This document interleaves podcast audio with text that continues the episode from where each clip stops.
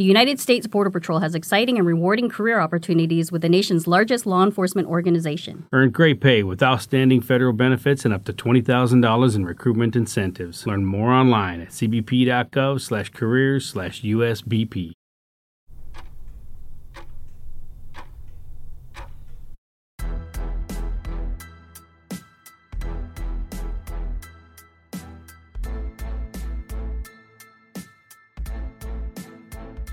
A woman's heart should be so close to God that a man should have to chase him to find her. That's what C.S. Lewis said, but we're in for a treat because Nikki has a quote this week.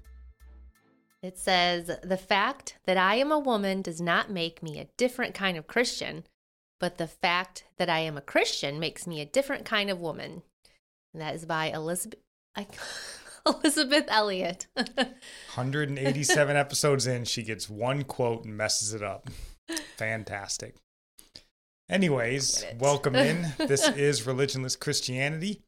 And on our podcast, every week we do our best to help uh, you Christians live a life as a Christ follower in a world that seems to hate him.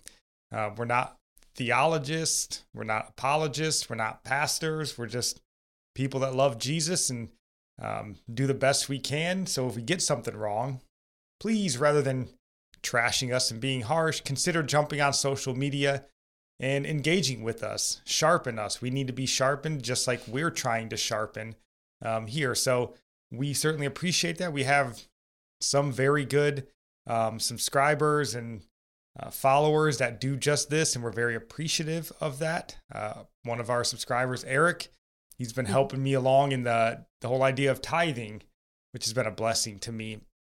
So please consider doing that.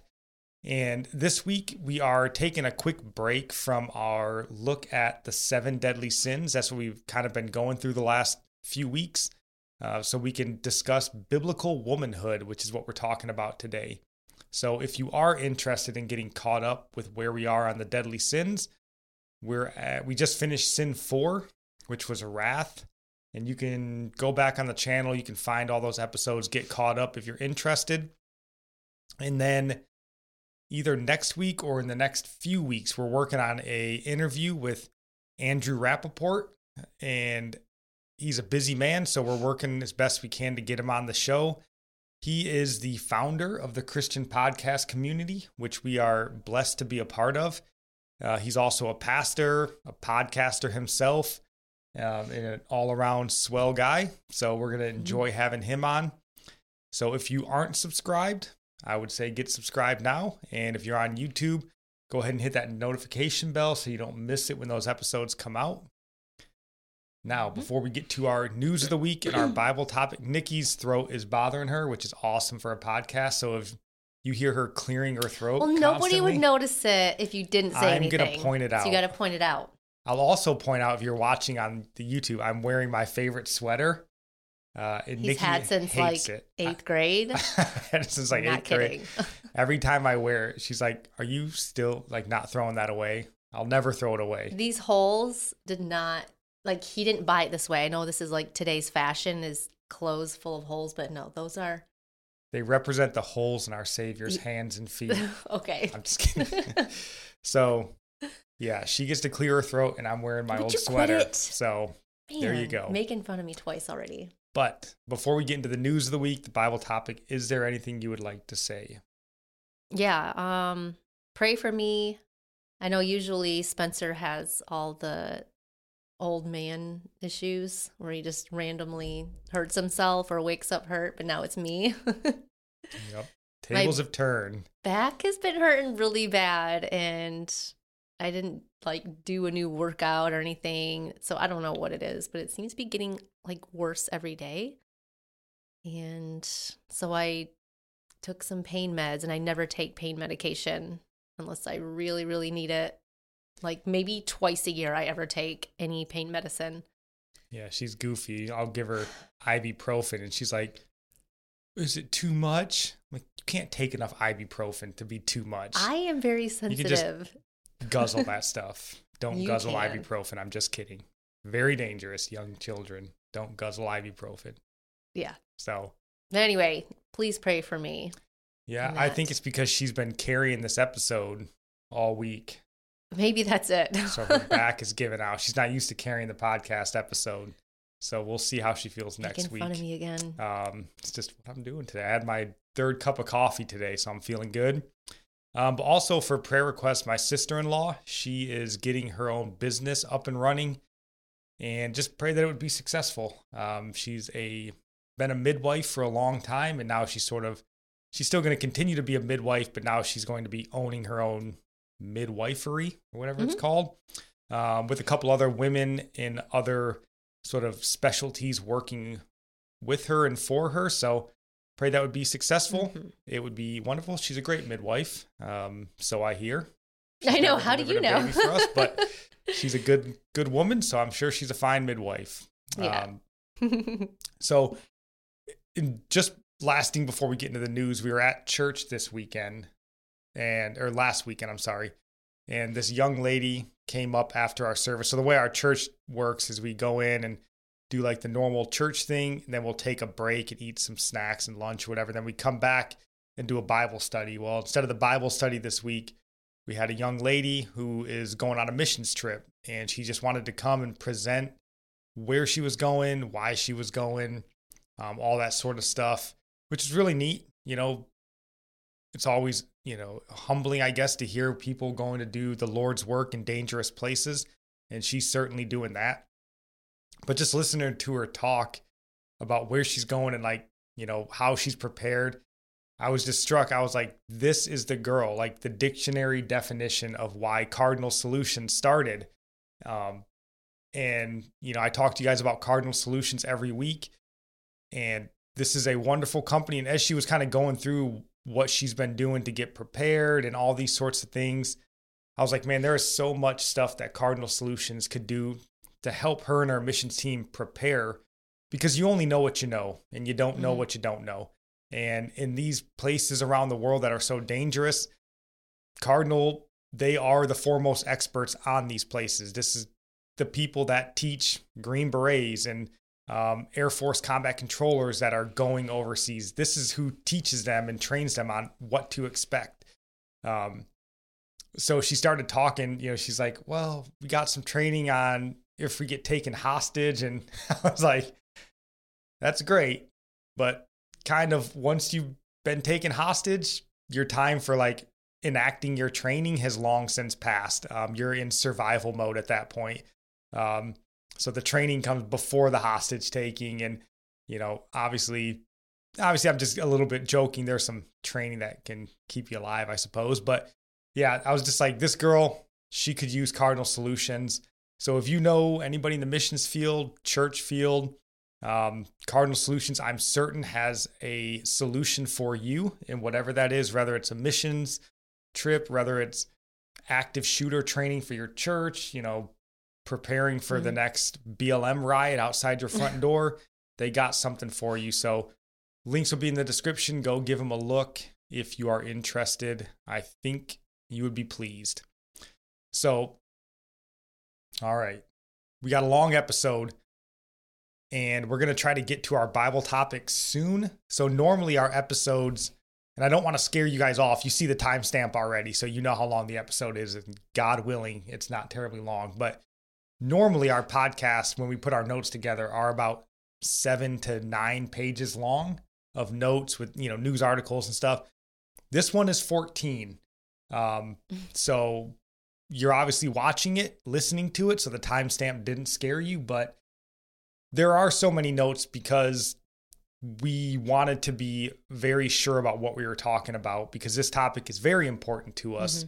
Um, Nikki was very, very passionately and ferociously typing away over this episode, unlike any podcast we've done before. You know, normally she's pretty involved, but it's like it'll take a little bit of poking and prodding to get her fully engaged in the episode. But this Mhm. one, like, you couldn't hold her back. Like, I was up, I got a new laptop. So if you see, if you're watching the video in the studio, looks a little bit different. We're going through some change in the studio right now.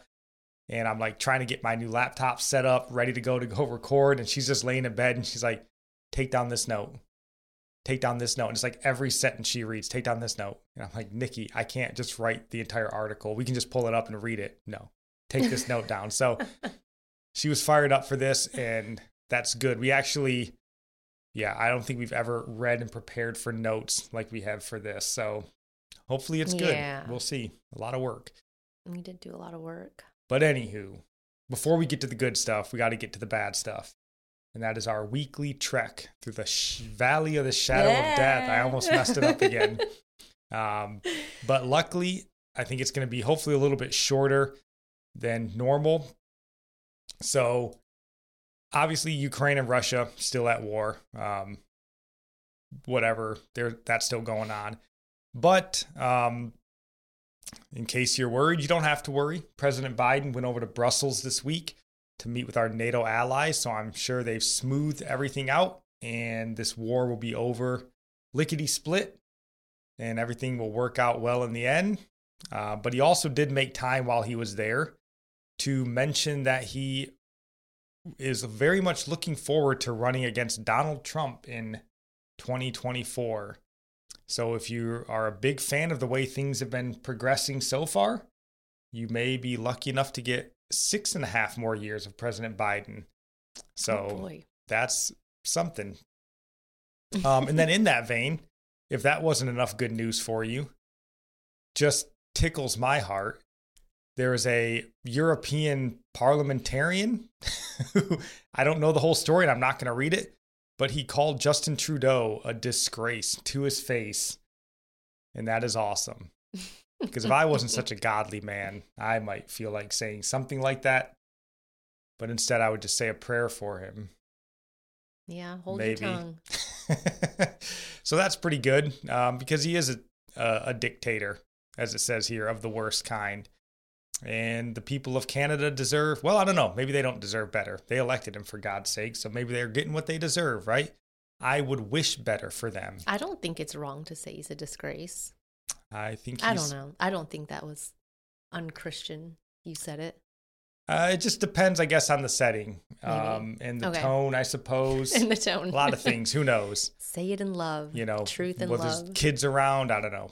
Anyways, the next story here, and this one comes from the world of sports. So if you're kind of that last remaining holdout that still watches ESPN, they haven't uh, turned you off completely yet, uh, which is pretty amazing.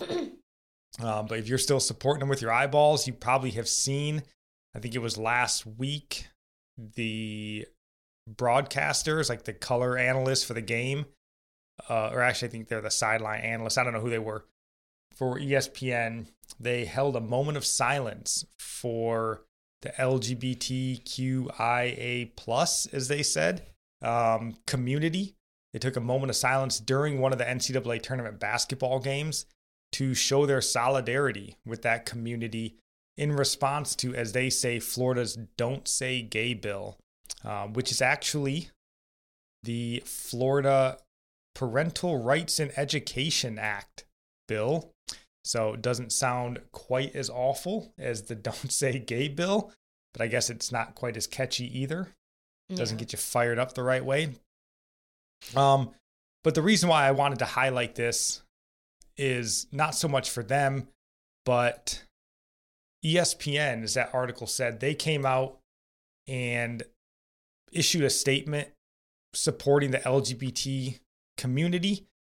Um, and their parent company is Disney. So Disney, in conjunction with ESPN, has promoted this statement supporting the LGBT community and pushing back on Florida for their Parental Rights and Education Act. So I think this is important because essentially what ESPN is doing here, the stand that they're taking here, is that they support perverts grooming your children for sexually immoral lifestyles.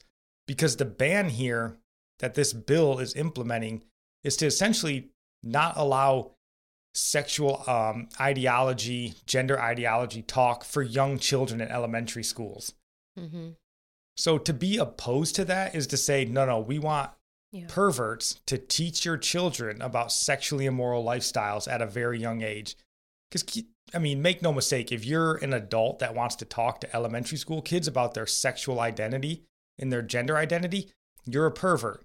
Yeah. Um, so to support that means you're supporting those perverts. So um, if that's not enough to make you turn off ESPN's programming for good, I don't know what will. I don't know what will. Yeah. But I think that that's a pretty awful stance for ESPN to take.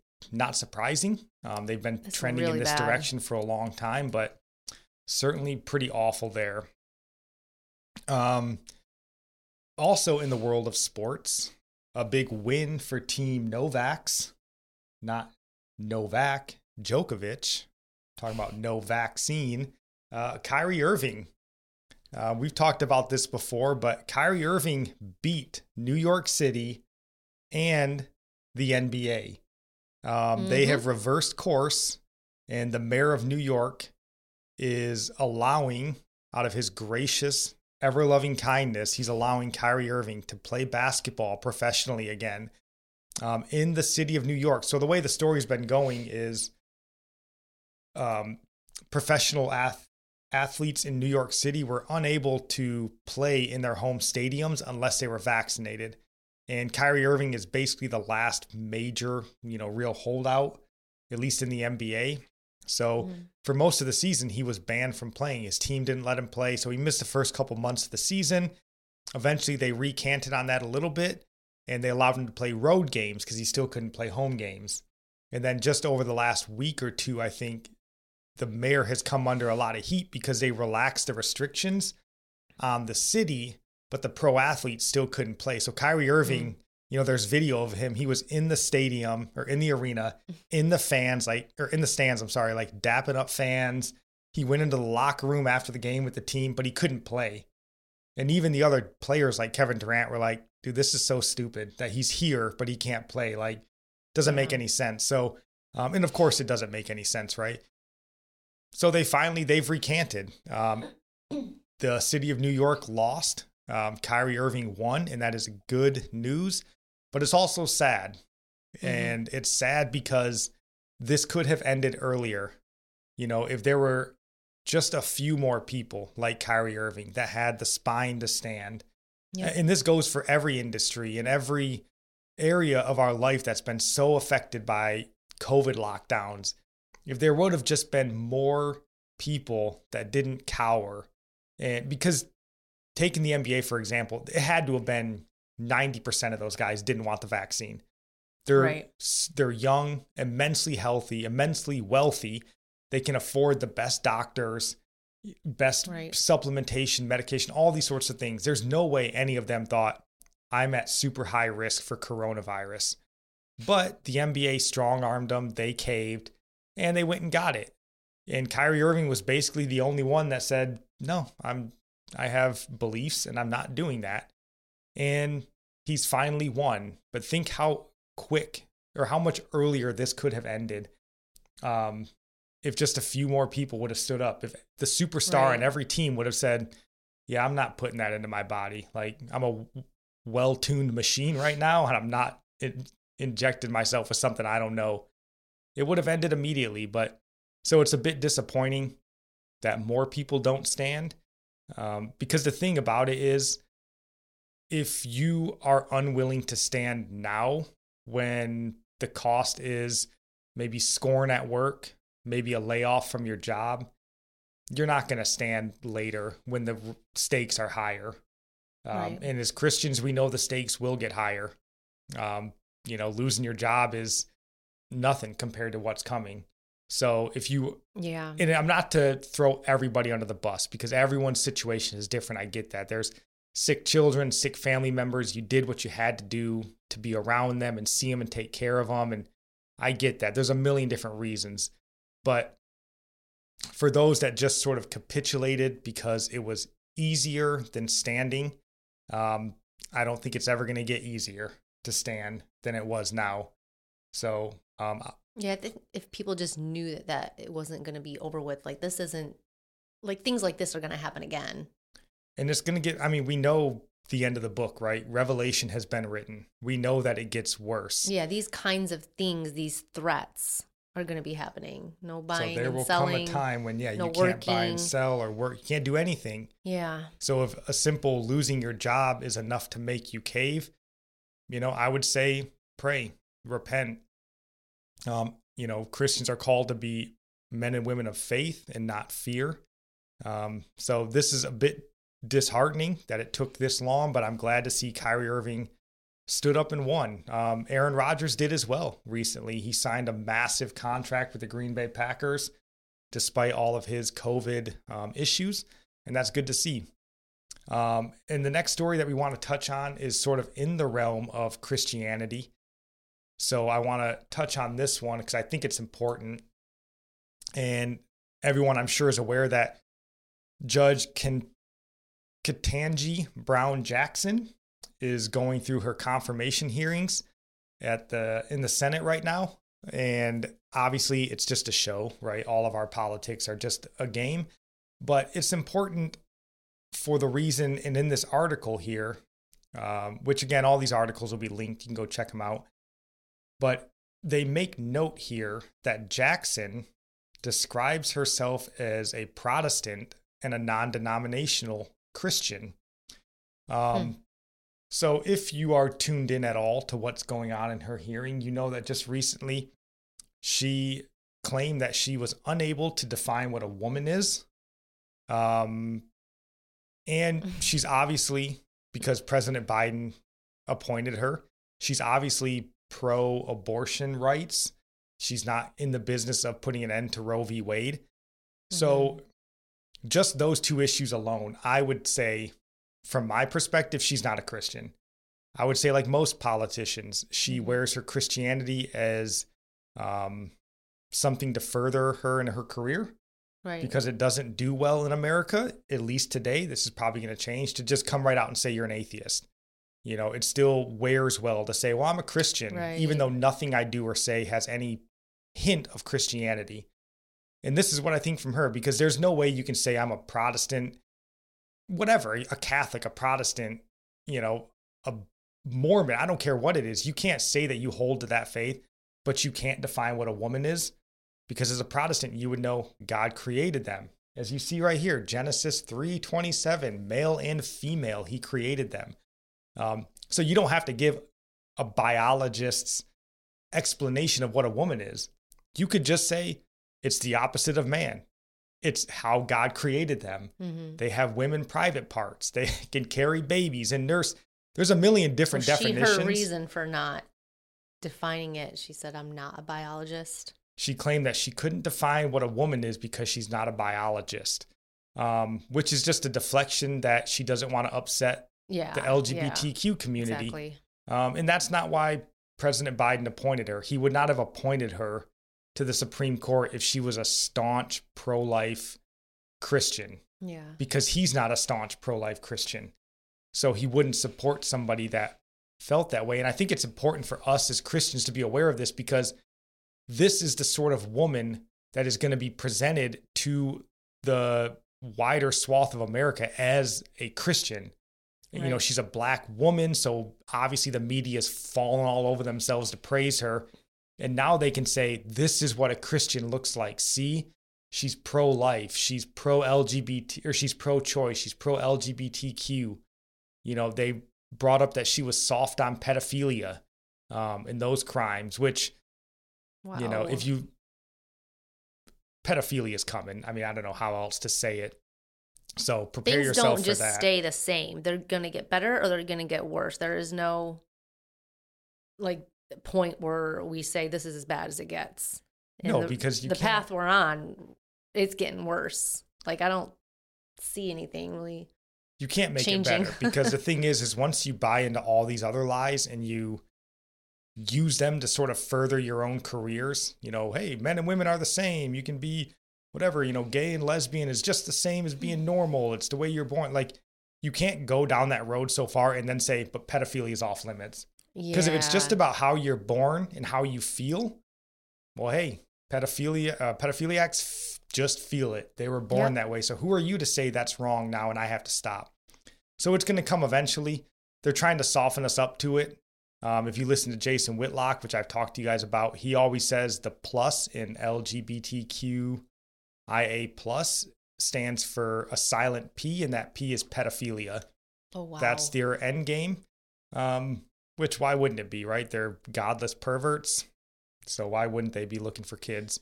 Um, so I think it's important. But then just kind of as we move on from this story, I think the last point to sort of highlight that she's not a Christian for me. Um, like you're in the den of vipers when you're sitting before the Senate.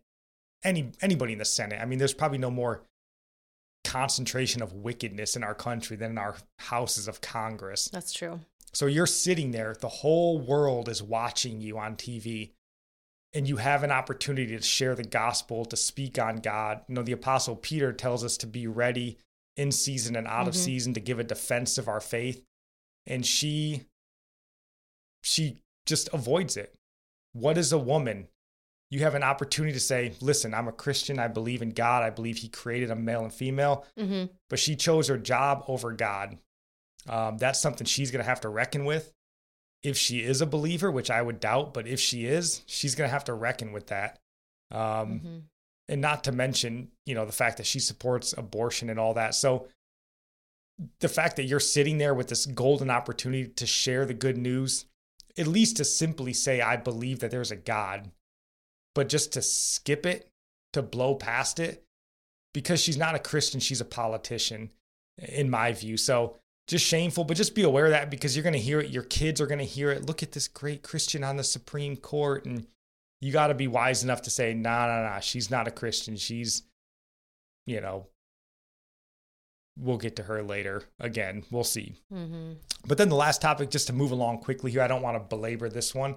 I just found it interesting. But this one is um, Brian Houston from Hillsong Church resigned. Hillsong, obviously a very big church, mega church, if you will, from Australia. Um, they've got a lot of campuses all over the world. They've got quite a few here in America. Um, but two things on this. I didn't actually realize how many issues Hillsong has had in their churches with their pastors and leaders and sexual sin. It's been going on. Like there's been news articles about it before. You mean? Yeah, I mean, we're we were familiar, and we might have even talked about Carl Lentz. Um, he was probably the more famous one in America because he was the pastor of Hillsong, New York. Uh, I Mhm. believe he was a good buddy with Justin Bieber, if you will. That's who Justin Bieber, I think, came to faith under was Carl Lentz. I could be off on that, but yeah, there was a lot of issues of you know sexual sin and stuff like that within the pastors of Hillsong, and obviously it finally got to the big dog, Brian Houston, sort of the lead pastor for all of right Hillsong.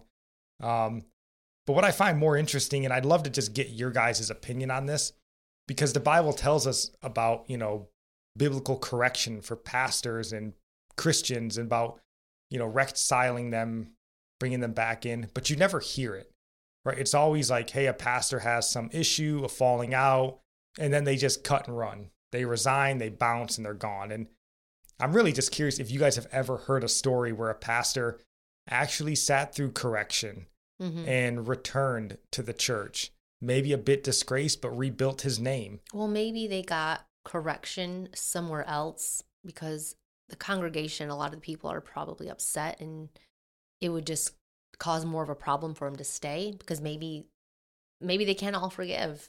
It was just it would just cause division for him to stay. It could so be. That he could might be sit it. under correction but go somewhere else to get help, you know? Yeah, I just I'd be interested to hear if you guys know of any stories like this where a pastor, it doesn't have to be a mega pastor or a mega church pastor, just anybody that actually sat through correction and hmm came back to the faith. That would be interesting to hear because you never hear it. Um, but that leads us, we're going to cut the news a bit short today and get right into our Bible topic. Um, and we have mentioned this Bible topic to you guys last week, but there wasn't enough time to fully dive into it. Oh man. So I'm glad we, we- didn't try to. Yeah, we just sort of s- touched the surface of that one last Mhm. time. So this again comes from Christianity Today, or as we call it, today's Christianity. Um, We always And- have an issue with them. yeah, it's. I mean, they're a progressive Christian outlet as far as I'm concerned.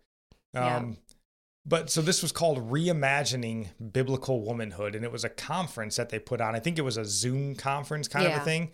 Um, but it was a conference with four women yeah. um, a moderator and like an MC kind of a thing. Yeah. Um, but yeah, so like I mentioned, I think Christianity today is largely a progressive Christian institute, um, which is just basically, in my opinion, Christianity infected with social justice ideologies. Yep.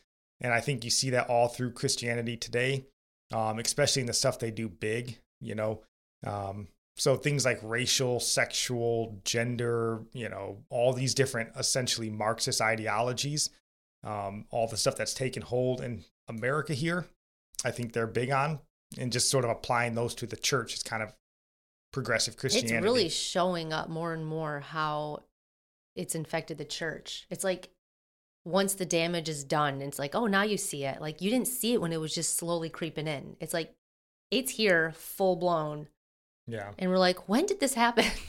And that's why, I mean, I just think as Christians in the world we live in today, I think we should be resolute in not accepting lies or half truths or mis- mistruths anywhere we see them, which is why we try to point these stories out, Mhm. like uh, Judge Jackson, because if you buy it just a little bit and you accept it a little bit, it just continues to snowball and snowball till Yeah. it blows up in your face and you're like, man, why didn't I see that? Why didn't I say something earlier? So you got to see it Hmm. and stand against it from the moment you notice it. Um, and I think that needs Right. to become more steadfast in us, like with everything. Don't call um, the transgender person he or she. You know, if they, if it's a guy that goes to a girl, don't say I'm going to call her she because it's her pronoun. No, stand against lies and stand for truth. We have to Mhm. be people that do that now. So, um, Well, that's why I don't have any persecution in our country because we don't stand against even no, we just thing. go with whatever Satan's throwing at us. We're like, well, it's more comfortable. yeah. Um, but yeah, so Christianity today, I think being progressive, you know, they give a platform to the Jemar Tisbys of the world, you know, to push like their racial justice Christianity. Um, and then here they're Mm. giving this platform to these women, um, as you'll see, and we believe to sort of push gender justice, if you will, um, into the Christian space. Um, so I think it's dangerous because, you know, where the Bible teaches that there's neither Jew nor Greek, it says uh, there is neither slave nor free, there's no male and female, for you are all one in Christ Jesus. That's Galatians 3:28. I think progressive Christianity, along, you know, Christianity today and these women, they seek to sort of institute the same kind of divide and conquer strategy that progressive politicians that have been Yeah. really trying to implement for decades or probably you centuries. just be you can't just be a Christian. You're like, well, I'm an oppressed Christian. I'm a yeah. you know this race of a Christian, or I'm a I'm a woman. You can't just be unified in Christ.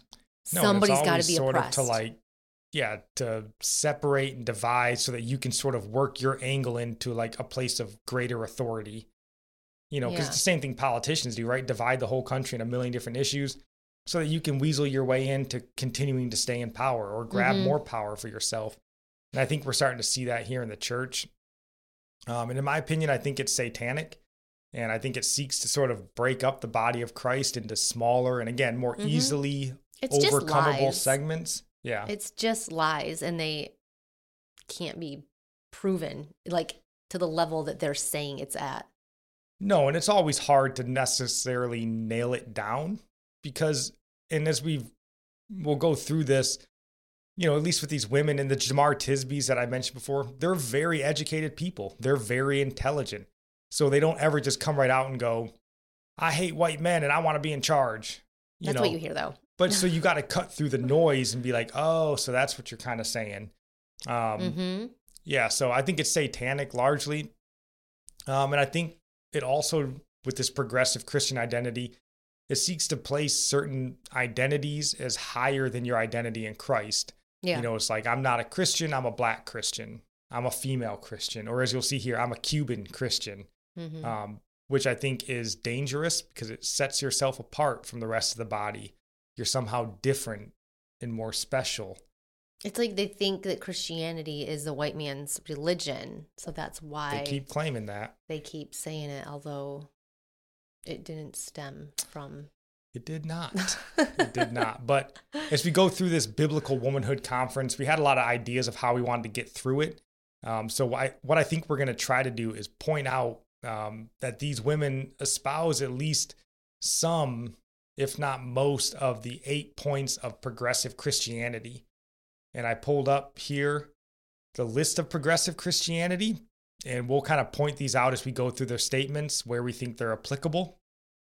Um, and we'll read them off as we kind of point them out if you can't if you're not watching and you're just listening. Um, but also it'll be in the show notes. You can go read up. And this isn't made up. This is from progressivechristianity.org like these are their principles. So um, kicking things off uh, this conference reimagining biblical womanhood was part of christianity today's like they call it their big tent initiative and I just want to read what the MC, I think, is kind of the position she was filling. Her name's Kelli Trujillo. Um, what she said about this and or about the whole initiative. She said our monthly series of webinars, which is what this was, it was a webinar, springs out of our Big Tent initiative, which is part of our effort to better represent the growing racial, ethnic, and gener- uh, generational diversity of North American church and to foster unity among Christ's followers. Um, so, looking at this chart, I would say that's progressive Christian, uh, progressive Christianity point three and five. So, point three says seek community that is inclusive of all people, including but not limited to um, conventional Christians and questioning skeptics, believers and agnostics, women and men, those of all sexual orientations and gender identities, those of all classes and abilities. And then mm. point number five says find grace in the search for understanding and belief. There is more value in uh, questioning than in absolutes. So I think they, at least those two, probably tie them to more.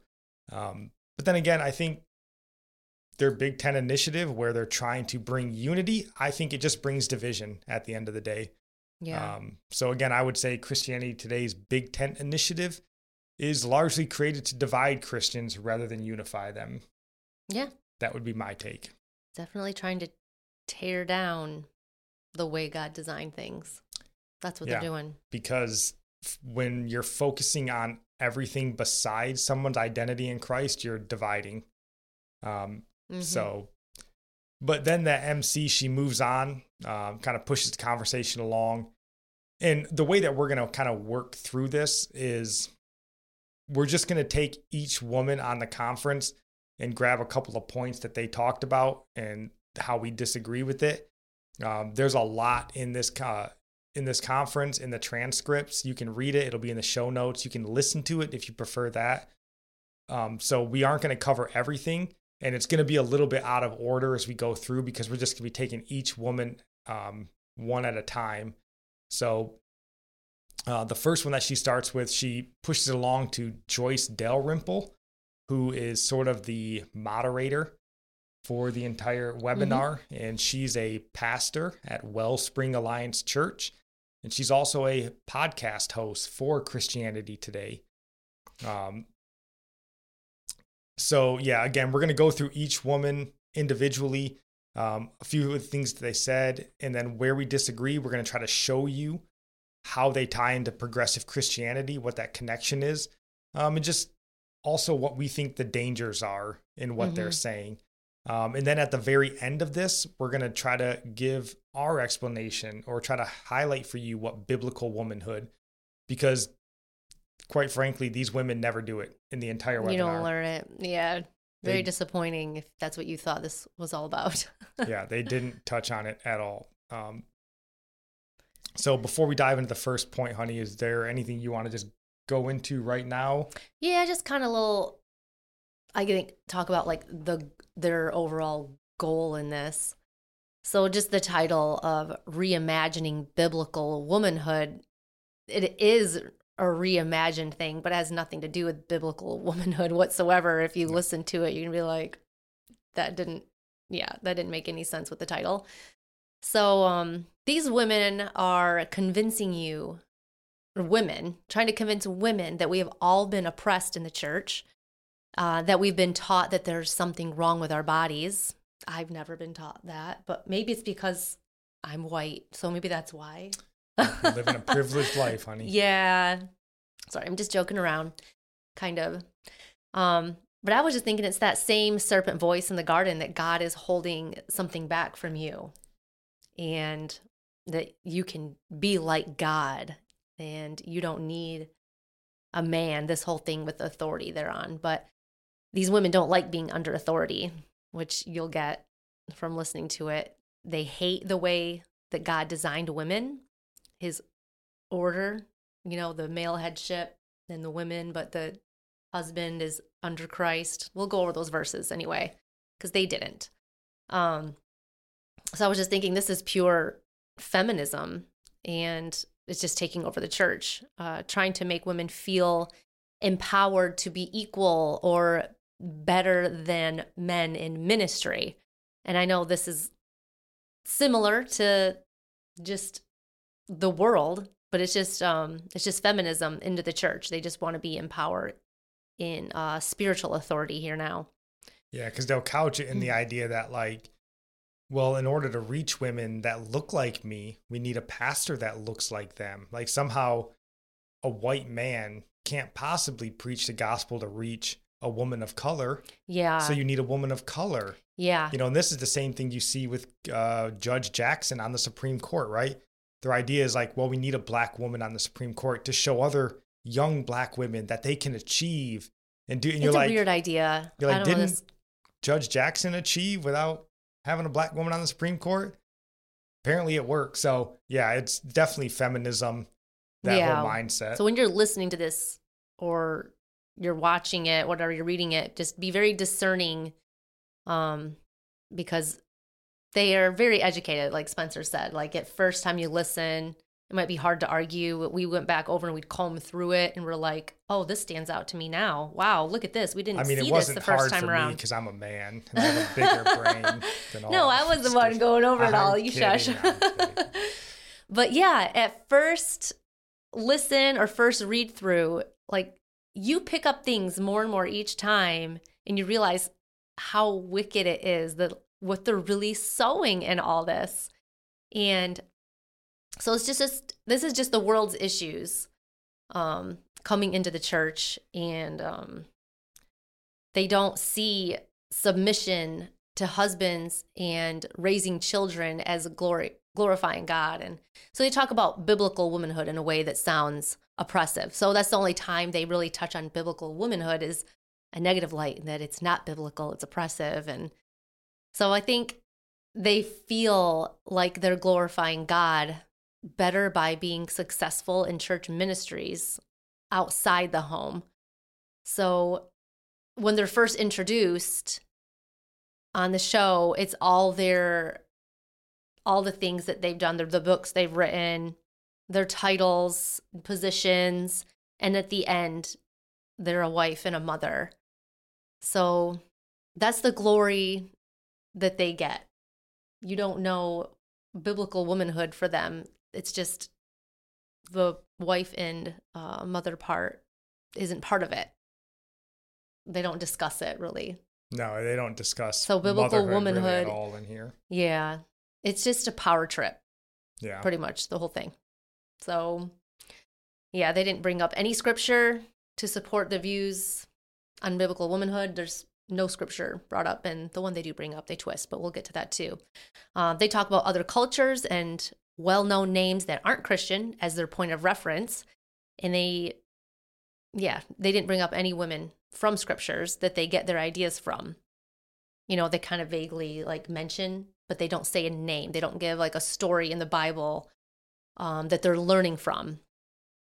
So their main argument wasn't even about biblical womanhood. It was just about women being leaders in such a way that says I can do anything a man can do can do and there's nothing wrong with my body. I'm capable just like a man. And that's the heart of feminism really. right. And it's That's such a it. dumb argument too because men, especially godly men, they they would never say you can't. No one's saying that women can't do what men can do. We're saying God did not ordain you to do what men can do. It's not Right. that you physically can't or that you mentally can't. It's that God defined roles when he created man and woman. That's just the way it is. Like Mm-hmm. yeah, so it's a it's a made up argument um, that we allow for some reason to keep furthering um, and people to keep using. I can do whatever you can do. You're like, okay, sure, but Mhm. like you shouldn't. Yeah, and the way that the they talk about their calling, they're so hung up on this term. This is my calling. I know this is what God wants me to do. And it's just like, well, but you have this right here. Like they don't see being home, you know, the biblical, the real biblical motherhood. They don't see that as a calling. They see something else as a calling. And that's that's the issue there is it's okay for women to go and pursue things in the church but it's the way that they view it and they're training you to view biblical womanhood as oppressive. Um, so they're talking about church abuse and all that, but they don't have any stories of where they were abused or shunned or whatever. Like they didn't have any obstacles. Like they're trying to talk about their obstacles in, you know, whatever it took for them to get where they're at now. There was no obstacles brought up. There were things that offended them, but Yeah, there was no offended. obstacle. and largely their offense was made up in their own mind, from what it sounds like. Yeah. is what we'll get into. Yeah. So they're all oppressed. They want you to believe that they were oppressed, Yeah, and they weren't. they weren't from our uh, take. And as we get ready to really dive into each of these points here, again, please, if you think we're off base, let us know. Correct us. Again, we're reading this from two uh, super um, well off, treated better than the rest of the world white people. Um, so, what do we really know at the end of the day? I'm a white male evangelical, so I'm the worst of the worst. So, hmm um, there's no possible way I could understand any of this. So if we're off base, please come and let us know. Uh, we want to talk about this stuff with you guys. If you have a different take on biblical womanhood, uh, please come share it with us. So, um, but like Nikki mentioned, you know, the, an important thing to bring up here as you read through this talk is that, yeah, they don't reference a single woman from the Bible outside of Eve, uh, because one of the women wrote a book on Eve, or the gospel according to Eve, I think. But then they don't bring up any Bible verses to support their biblical womanhood outside of one verse they bring up that they twist horribly, as we'll get into. Um, so, diving into this conference, um, let me pull it up here real quick. And if you want to just read this first paragraph, hmm this So just the opening um, paragraph from the article. yeah, so the conference, or at least the article, opens stating from patriarchal interpretations of scripture to contemporary incidents of church to abuse, Christian women often are treated as second class citizens in the church. Yet throughout history, it has been their tireless contributions that have kept Christianity vital and active in society. The whole church suffers when women's voices are silenced, and both men and women miss out when women are unable to fully develop and exercise their gifts in the church. Yeah, so right here, I mean, just from the very jump, uh, it looks like to me they're uh, highlighting progressive Christianity point four, and that's sort of what this conference is aiming to fix. Um, it says, Know that the way we behave towards one another is the fullest expression of what we believe. So we need to treat each other better to prove what we really believe. Um, hmm So they are highlighting here progressive Christian. Yeah, I think it's point- Christianity point number four is what I think here. Okay. So they are beginning to view themselves as second class citizens because they allow the world to speak louder than scripture. And this statement speaks as though Christianity wouldn't have survived apart from them.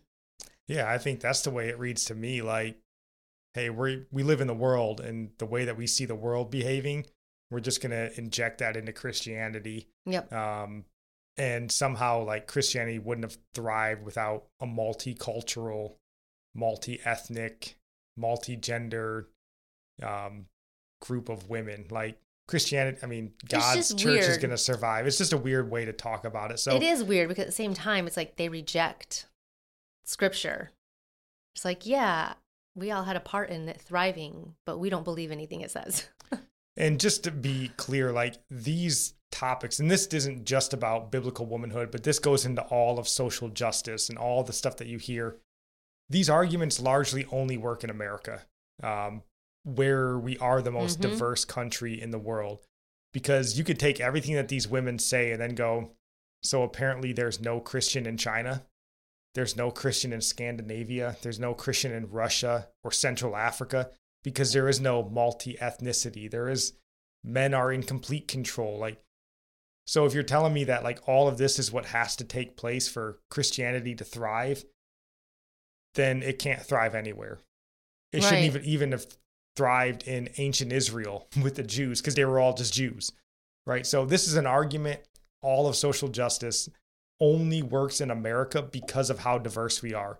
It's a Mhm. place where you can only make a living off of social just, justice offense is in America. So just keep that in mind as you go through this stuff. But the first person that we want to look at here um, is Joyce. She's the moderator, as we said, a pastor. Um, and she starts this conversation or the conference off. If you want to read that first statement, she says. Yeah, she says, This conversation about women has probably been going on since the beginning of time. Yet I also sense that we're living in a unique moment in time where women are speaking up about maybe ways they felt dismissed or been wounded in the church. And as these things are coming to light, I think the crucial question is how are we going to respond? Yep. So this is how she sets it up. And I agree with her on this statement here, right? Like we're living in a unique time. Yeah. But the uniqueness of the time is we're living in a time where Satan and his children have like an ironclad grip on global communications and access to information. Um, and because of this, you know, uni- unique position that we're in, silencing God's truth and promoting false, um, you know, versions of the truth, that wide Yeah. road of Christianity is easier now more than ever. So I think that's the uniqueness of our time. Um, but then one of the things going into Joyce that she did that I didn't like um, is basically the way that she essentially tries to coax the audience into accepting this idea that these women are oppressed. Um, but again, if you read this or you listen to it, you'll see that they really have no oppression to speak of. So No. the first question that she asked the panel to sort of start the conversation, she says, So I thought I would begin by asking each of you about how you overcame an obstacle as a woman seeking to pursue your calling, either in ministry or academia. Like, listen, audience, they're going to tell you how tough their road was. So pay attention. Um, you know, basically, let me set the stage for this conference by highlighting for everyone watching and listening that you've been oppressed. But so, if if she wouldn't have like started it that way, you would have heard their story and you wouldn't have thought oppression. you'd have been like, oh, you grew up crazy, Yeah. weird. Yeah. Ugh. So it's just funny, but um, yeah, she's she definitely goes out of her way to set the stage, and that's not the only time. Um, and then another point where she sort of does this same thing, setting the stage. Um, she sets the table for oppression for this girl named Kat, um, and Mhm. she just really, I think this time more than any time, she really just like serves it up for the audience. Mhm. Um, she says, At last, I want to turn to you, Kat. Kat, as a woman of color, I feel like there's an intersectionality of gender and race and things that you've probably faced and had to overcome. What has it been like for you? Give me a break. So, again, looking at the progressive Christianity chart here, I think you can definitely see point three here again, you know, seeking to be inclusive of all people. But then I would say you could probably see point four and eight here. Again, knowing that the way we behave towards one another is a full expression of what we believe. And then that point number eight commit to a path of lifelong learning, compassion, and selfless love. Um, so I definitely think you can see a few of those points here. And the thing with Kat is you watch this and read it, like her skin color is different than others. She's Cuban and she lets you know it um, quite often you know but here joyce is like oh you were born in a different part of the world you're a woman right everyone. Let her tell you how hard it's been for her. But she talks about the way she was raised, and I'm like, yeah, like there's a lot of people I know who are white evangelicals. Like they were raised the same way. It isn't just going on in your race. No, and that's the stupid argument with racial justice and all this is we all largely live the same life. Like Yes. just because your skin color is different and you talk a different language, largely it doesn't She's just kind of saying that all white evangelicals have a male leader in the home. yeah, because Like, it's not like how sheltered just, are you? We didn't like just come out of slavery. You know, it's not like 1875 and like things are still crazy because it just ended. No, I mean everyone's largely lived the same life in America. it's just weird how she act like it was a shock, yeah, no, it's it's weird, but like hard to adjust um, to or something. the thing about Joyce though, like so rather than pointing out this sort of amazing fact and setting this table that like somebody like Kat from such a different and unique background is this Cuban immigrant, you know, and how we can still share so many similarities as brothers and sisters in Christ. No, instead, right? She's like, let's highlight all the differences that sets Yeah. you apart and then put you on a platform because of it. And as you go through this, I would say Kate is a race idolater. Um, and I don't think that this, you know, exaltation by Joyce is going to do her any favors in the long run. Um, Nope. and I just wanted to sort of, when I was thinking about Kate and Joyce Cat. or Cat, yeah, I'm sorry, it made me think of Judge Jackson again, because I can very easily envision a day very soon um, where Christianity Today will have Judge Jackson on to discuss her Christian faith.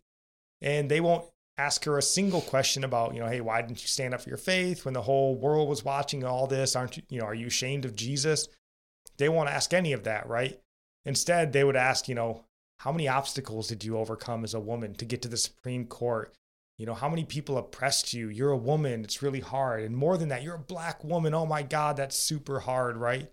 You know, they won't ask her to explain where Christ carried her, you know, when just like he did for all of us at different times, right? Where can we find common ground? Nothing what they said like pointed to the glory of God. Like they didn't give God credit for anything. No, other than giving them a calling.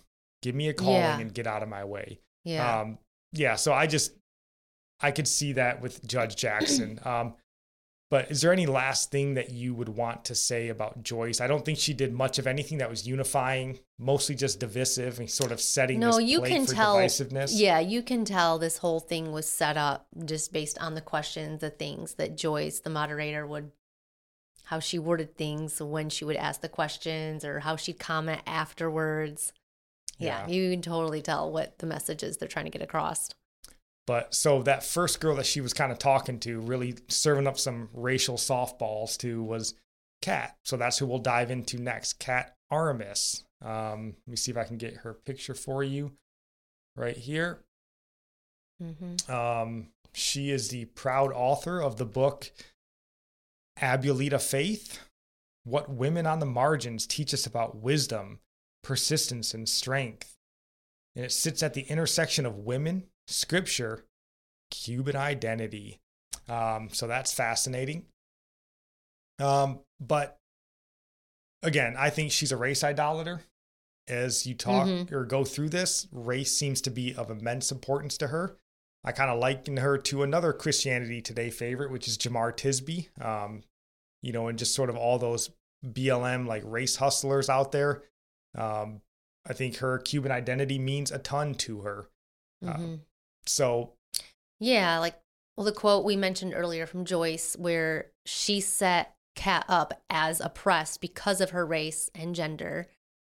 And well, Kat doesn't let that go because she responds, I'm so happy to be here and thank you for the invitation. I'm so glad that you brought that up because that was something that I wanted to talk about. yeah, like oh no kidding, you really want to talk about your race and gender? Like oh, who would have thought, right? The woman that wrote the book about Cuban identity. Oh, and it's about decolonialism as well. If Cuban identity is not enough, so yeah, of course she wanted to talk about that. So Yeah, Um, that was really obvious. Well, then she goes on to say, And so when I found myself in white evangelical spaces, like where are those? They're everywhere. They're in every crack and crevice. And she goes on, and I was told by professors and by pastors, you know, that I needed a, you know, a man needed to lead me. I needed to fit into these roles or I needed to fit into these spaces. It just didn't make sense for me.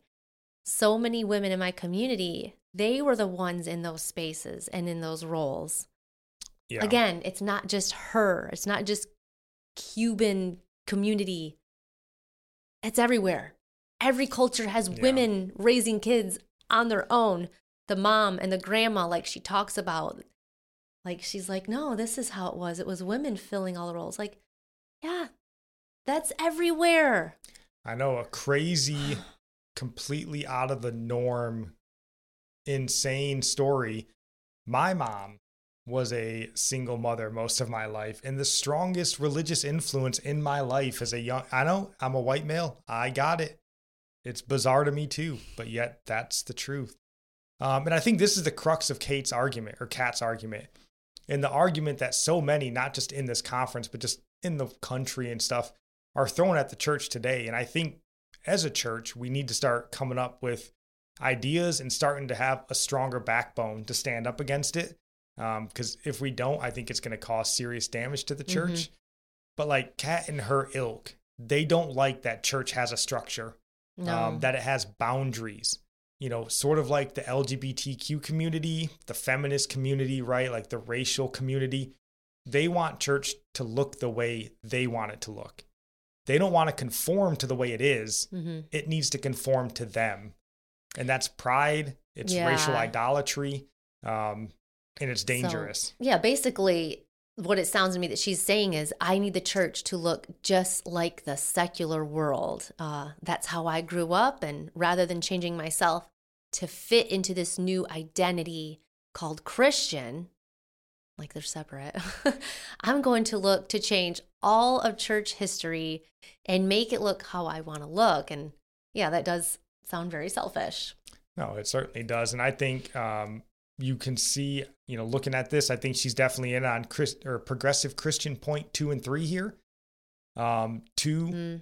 affirms that the teaching of Jesus provide but one of many ways to experience the um, sacredness and oneness of life, and that we can draw from the divine sources of wisdom in our spiritual journey. And then Oh obviously we talked about three before.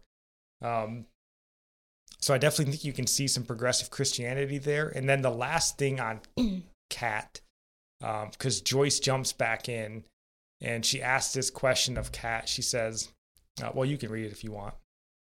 Yeah, she says, I want you to, I want to go to you, UCAT now. And I think you are doing so much to bring to light voices from the margin. And I love this quote that I've heard you pose. And it's what, what if the greatest theologians the world has ever known weren't really considered theologians? And I think about how in Jesus' ministry, he really lifts up the voices of the, the voices of the marginalized women also who were kind of like on the outskirts and they were commended for their faith and they were examples for the disciples to learn from not always the disciples sometimes a lot of times it was for those pharisees Yeah, they. Where would Christian church have been without the marginalized women? They certainly helped. She's trying to make them like the backbone. Um, but she goes on. she answers uh, again. She says, "We think of formal education, right? We think of the man or the white man behind a pulpit, or you know, leading or teaching a classroom. why why does she think that though that's the question why why who taught them to think that way It's a good question. But I think again here, uh, I think you can see point three again coming out of that progressive Christianity. Um, but I think also you can see point two and four here as well. Um, and just kind of touching back on what you had read, you know, from Joyce talking about, you know, there's a lot of theologians and stuff, you know, she's talking about, but I think two verses that I wanted to highlight here because again, they don't talk about any verses from scripture at all. So we'll do them the favor of finding them for them. Um, James chapter 3, verse 1 tells us that not many should become teachers. So maybe um, the apostle saw the value in a few sound teachers rather than just a plethora of half informed teachers. I don't know. He was just an apostle. So what does he know? He was a man. So you can't really trust it. Um, but then also in Proverbs 8:22, um, uh, where did she say this? I think we skipped over something she read.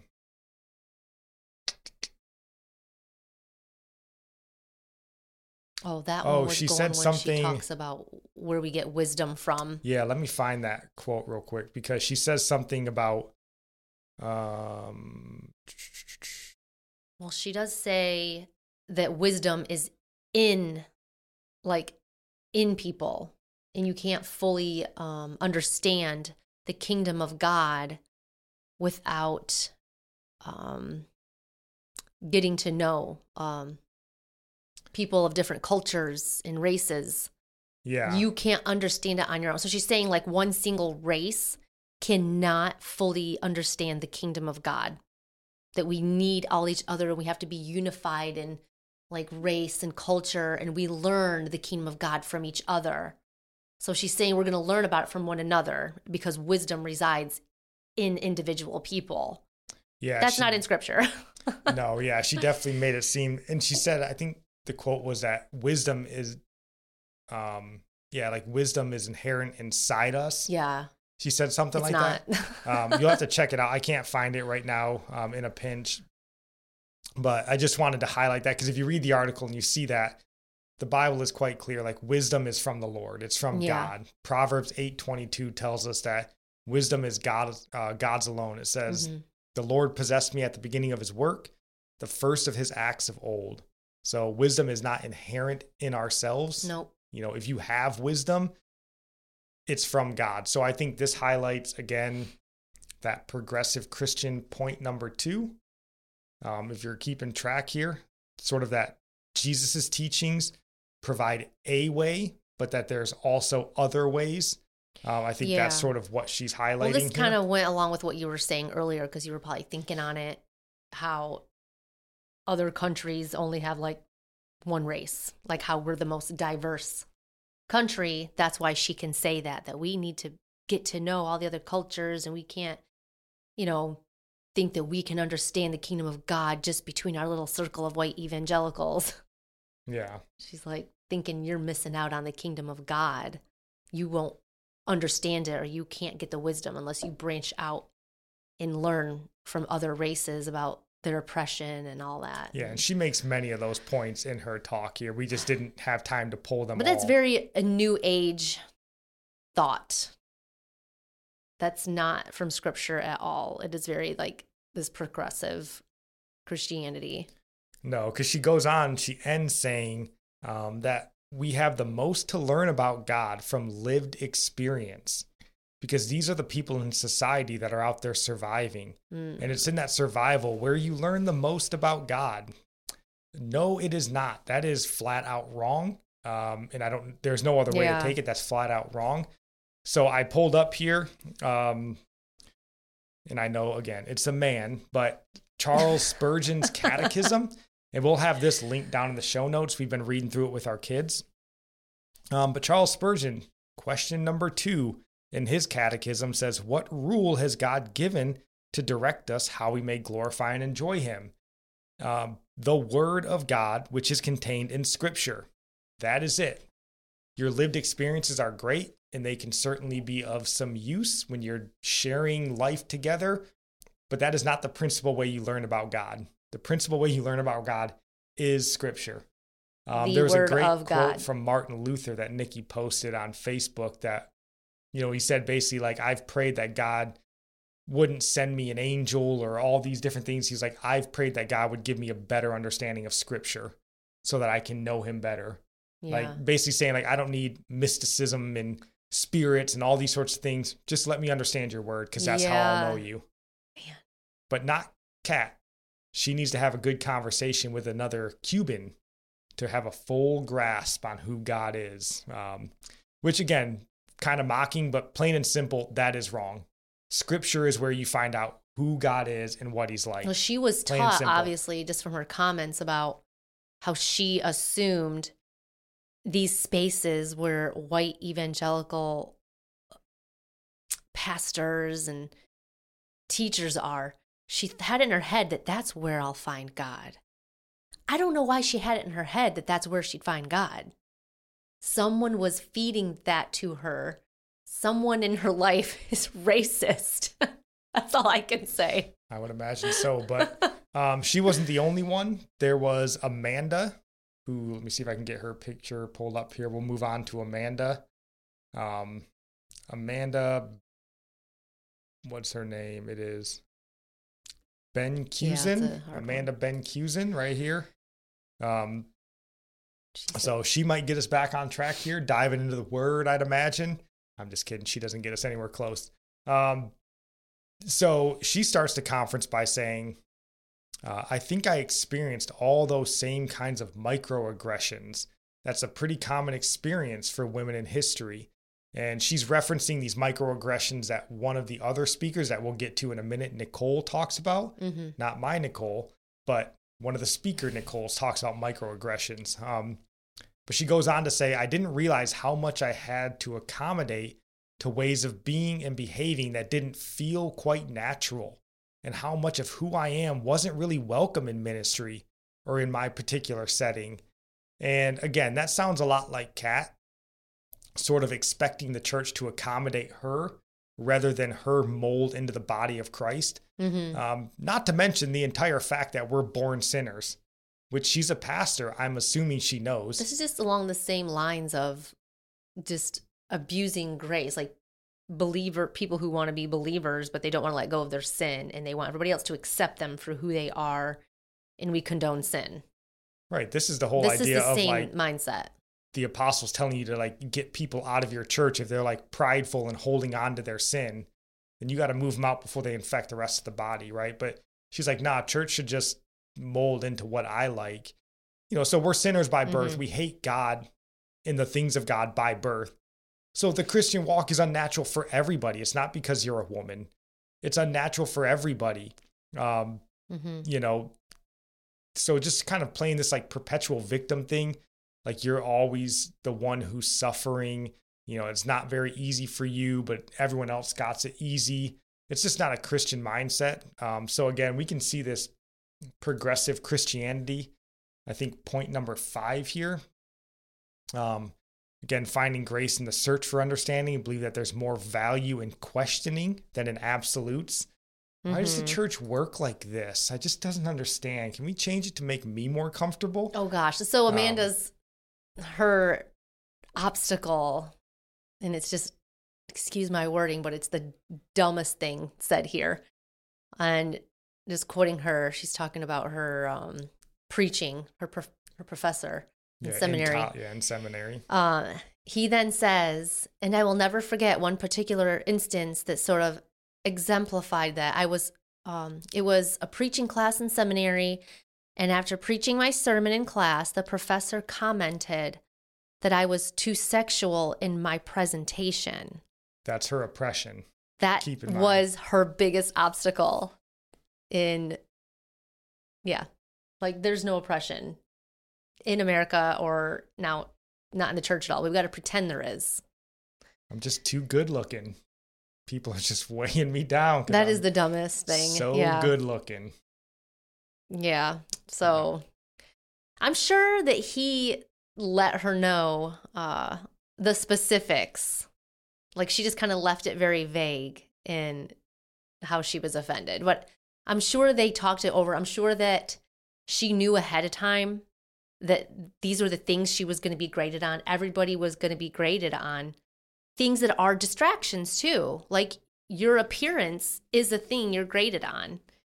And especially for women, yeah, that's a category you're going to be graded on. Men can be too sexual too.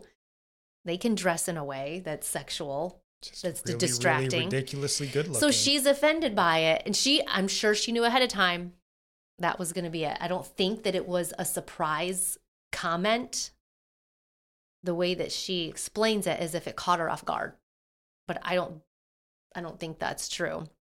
So, Yeah, I don't know. I mean, when I read this, like, the professor was obviously sympathetic to female pastors. Like, it's not like you took the most staunch male headship of the church, professor and he was in the class teaching. You know, they didn't take a Muslim cleric and go, hey, go grade this. And he's like, woman, pastor, hold on a sec. like he was obviously sympathetic to this. And it's probably not the first female preacher Mhm. that he has taught in class.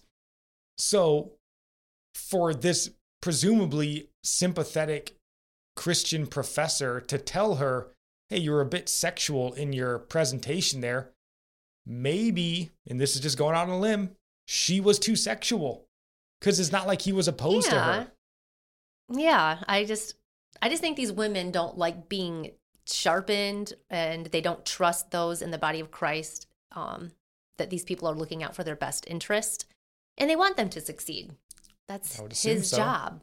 He's not trying to stop her or she wouldn't be allowed in the class at all, but if someone told me that I was too sexual in a presentation of the gospel, I would just take all the advice I could and just be like, okay, I know you care about me, and all right, I'll believe what you say instead of just getting offended. Whatever it is that they're critiquing you on, don't get offended. Be willing to be sharpened, is the point.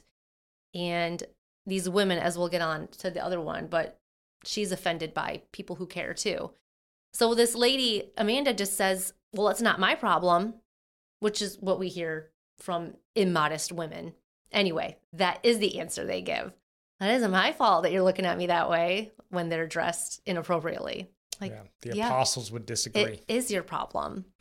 But anyway, I don't know. She says that she was dressed appropriately. Like, so she says that she goes on to say that that comment made her feel horrified, embarrassed, and ashamed. And I'm just thinking, why would she feel that way if she knew it wasn't true? So that just confirms, um, like she had a conviction. She was embarrassed. You're not embarrassed unless it was true. That's just what I took from that. Like you don't you don't feel that way. You don't feel embarrassed unless he said it publicly in front of everybody. I don't know. That might feel a little embarrassing, but Maybe. oh well, you took the class. Everybody knew how it was going to be graded. I'm assuming. Yeah, I'm really assuming. entirely. If he had been a professor for a while, um, I think people kind of knew knew him. You're not the first beautiful woman that he had to say that to. Maybe. Yeah, I would imagine so.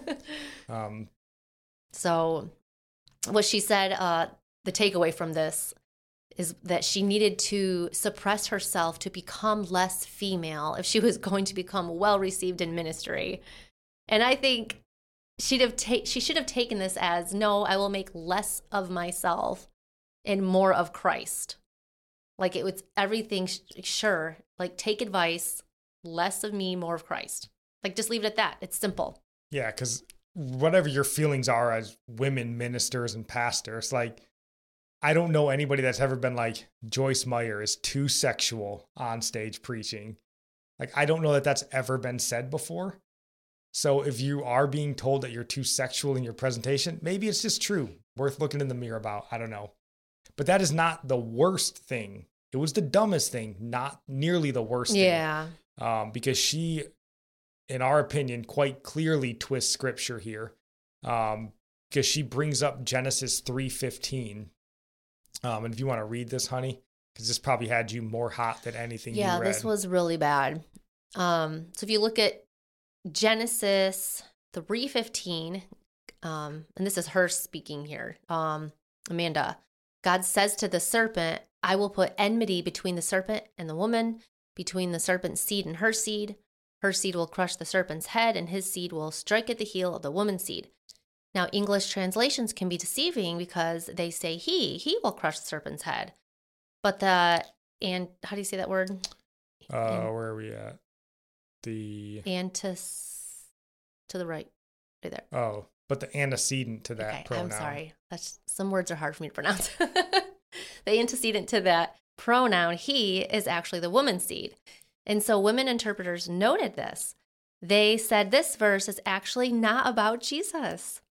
What is uh what is it What it is about. what it is, thank you. What it is about is suggesting that women and all their offspring, particularly their female offspring, are being identified for the special role that they will play against in uh, fighting against Satan, in fighting against evil. So that Amanda said all that. Yeah. So, you know, I that's basically the first prophecy given about Christ in the Bible that he will crush the serpent's head. And so, in just these few sentences that she reads here, she undermines your trust in scripture by Mhm. telling you that translations got it wrong, right? And then she looks to steal the glory from Christ. So, to me, this is not just wrong, but it's wicked. Yeah. Um, so again, we mentioned that Spurgeon um, catechism that we've been going through with our kids. The very first question in Spurgeon's catechism What is the chief end of man? Man's chief end is to glorify God. So she failed the test on the first question because she's literally sitting here saying, no, no, that very first prophecy about God, it was about women. We're going to fight Satan. But this is what people do these me? days. They take a verse out of context, just anywhere in the Bible. It doesn't matter who the audience is, who it's to, and they apply it to themselves. People do this all the time, but this is the worst I've ever seen because it's so obvious. It isn't about you. like it's just this is the worst I've ever seen to try yeah, and I'm apply curious it. to know what Amanda's goal is to stop Satan. She might actually think, no, this is me specifically, not just women, but me. I'm going to defeat Satan and I'm going to take back the keys from death.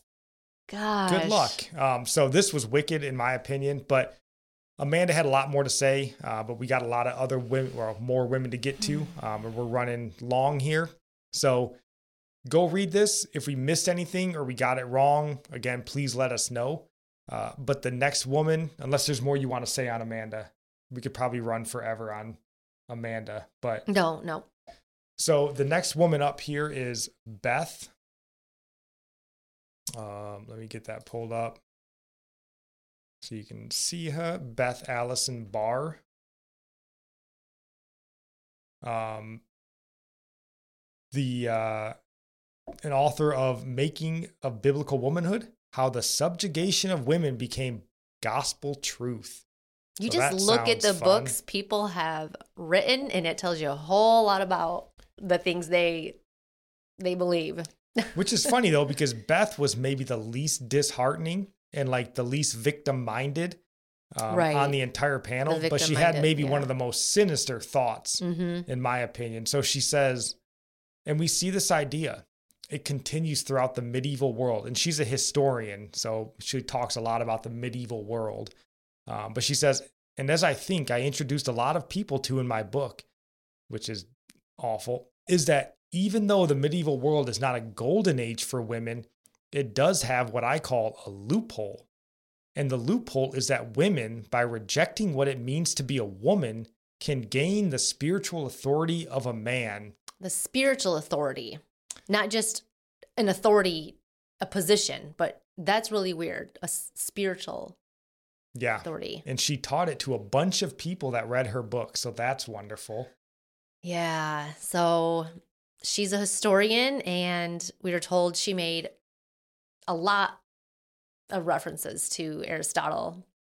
But like all these women, they left scripture out completely um, from every talking point, and it's almost she's almost bragging. It sounds like when reading this that she discovered a loophole for women.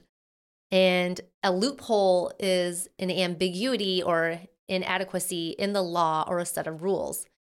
Basically, you find something you can exploit and you take advantage of it. Usually, you know that it goes against the original intention of the law, but because of the loophole, you can't be found guilty. It doesn't make you right, it just means you can't be proven wrong. Yeah. So, and also with that, you can't find a loophole against God. You didn't find an area where he dropped the ball and you can sort of finagle the rules in your favor. That doesn't exist. God didn't drop the ball. So your loophole is just deceit, maybe, I don't know, um, of some sort. So very bizarre there. Um, but I think you can see progressive Christian point number two here with Beth, um, especially when she starts referencing Aristotle and all these medieval thinkers rather than anybody from scripture or any Mhm. Bible passage. Um, but Yeah. the thing that upset me the most about Beth um, or her whole discussion didn't even have to do with what she said. So, Beth, in one of her earlier statements, talks about going to this conference. You know, she attended this conference earlier in her in uh, in her career, And she says that there really weren't any women there. So shortly after the conference started, she just left, right? Because there weren't any women. And then years later, she's talking um, that one of the men that's leading the conference called her and invited her back. And she told the guy, like, well, I don't want to go because there aren't any women there. And he, she says, like, the man gave her some sound advice that, well, if you came, there would be a woman here, you know? Mm-hmm. So she's like, okay, that makes sense. So she goes there and then she starts inviting more women. And over time, more women start to show up to this conference. Um, but Joyce jumps in and she says, um, she says, Well, Beth, thank you for paving the way in spaces where there were not a lot of women and creating a safer space for women to enter in. And this is so frustrating because nothing about what Beth said gave any indication that the conference wasn't a safe space for women. Joyce is basically framing these men that attended the conference as being unsafe for women Yeah. to be around when Beth said nothing of that sort. Um, so this is something I just have a big problem with in general, and it goes beyond Christian culture. It's shame on Christianity today, really, because they know what she's going to say. They know their moderator. oh, they you know, picked her for a reason. They picked her. It's shame on them. It really falls back on them too, not just on Joyce. No, like it- if they don't correct her on that, like fire her. She's a horrible moderator. She's well, implying that's things. the biggest problem in this whole thing. Nobody corrects anybody. You know, when Amanda's going off on Genesis 3, none of these women went, uh, that's talking about Jesus. Like, Right. that was them. really bold of her to even bring that up. She must have been confident that they agreed with the twisting of that Oh, sure scripture, or she wouldn't have brought it up in front of them. They all knew each other. They were like, you know, just drooling over each other to be in each other's presence because they're well known, you know? Yeah, it's bizarre, but this whole like Beth thing with being unsafe, right? Like this is a straw man argument. Um and you know, she's basically making this the case that like women struggle in ministry because it's unsafe for them. But you there's no evidence of that from what Mm. Beth said, right? The fact that women were not in this conference um was not in any way an indication that women couldn't be in the conference. Right. Because as soon as someone started reaching out and inviting women, they showed up and were accepted. That's what Beth Yeah. says. Mhm. So it might be more of an indictment to the women that they don't feel that they need to be as involved in their faith um, or their faith walk as men, you know. Mhm. But we see this all over society today, and it's irritating everywhere that you see it. Um, this idea that like wherever there's an imbalance or sort of an overrepresentation, it's got to be because of race or gender or you know ageism, sexism, some sort of ism that's preventing complete and perfect balance. Um, like maybe the reason that there's less women in computer science is because women don't enjoy sitting at a computer screen for 14 hours writing code. It's not because computer coders are sexual predators that make it unsafe for women to be around. Like that doesn't have to be the reason. I know. So when it comes to Christian culture, we can't let this narrative stand. I said this earlier, like we have to put a stop to it when we see this stuff. Um, because maybe the reason that this Christian conference and all Christian conferences are more male dominated is because church leader is biblically led by male leaders. Yep. So then again, rather than being humbled to sort of this end here, um, you know, they all see this as sort of a problem that needs to be fixed because it's oppressive to women. It, Beth gave no indication to that, but Joyce is going to push her and prod her into that. It's unsafe. She's trying to unify us, remember? It's so frustrating. so the last thing on Beth before we get to Nicole here. Um, yeah, do you want to just read this last one that she says here? Yeah, Beth says, and I'm a social historian, historian which means that I uh, do look across large swaths of time to see for both continuity and change. And so, biblical womanhood, this idea, we can look across history and we can see that it is rooted in the ancient world. If you think about Arist Aristotelian. thank you, his teachings, that women are deformed men, that there is something wrong with the female body that makes her unable to be in leadership because she simply is not, she's not capable of doing that type of service. And just when she says that biblical womanhood is rooted in the ancient world, is that true, guys? You know the answer. No, It is not. it's rooted in the Bible, right? right. The ancient Yeah. world was pagan. It was pagan. Yeah, Yeah. it's so weird that she's like trying to interpret scripture through paganism. That's what she's doing and just applying biblical principles and then calling the biblical principles wrong. Like that's why it's called biblical. It's pertaining to the things in the Bible and not the things outside like the rest of the culture. So she referenced Aristotle again, plenty, but not a single scripture. So she's determining what a biblical woman should be because Aristotle got it wrong. Yeah, very. It doesn't make any there. sense. Very confusing. So Beth, yeah, she was not great. Um, even though she was probably the best of the worst. I don't know. It was awful. I don't know. But the She's last most woman to get here, um, she was, and because she's a historian, she talked in a way, and this one was probably more evident than some of the others, where it can be a little bit tricky to pin down what she's saying and where she's going with it, hmm um, because she's obviously intelligent and she's talking about medieval times that you generally don't know about, right? So that she, she can generally say what she wants, and you're like, I guess. I mean, I don't know. That's how Maybe people that's are, even with anybody with a, a doctorate or, you know, very learned in a certain area. You think you're unable to understand what they're saying. You're just in awe, of like, oh, all, all the things she's saying. I don't understand, but yeah, whatever she says, she's she's the one knowledgeable. Like, yeah, they can be corrected too. Like, we have the Bible and we are able to point out where they are in error, even though they are well learned, educated people. We have the Holy Spirit in us. He's our teacher. He's going to show us where there's error. He's not going to let us be deceived. So don't be intimidated by people like this.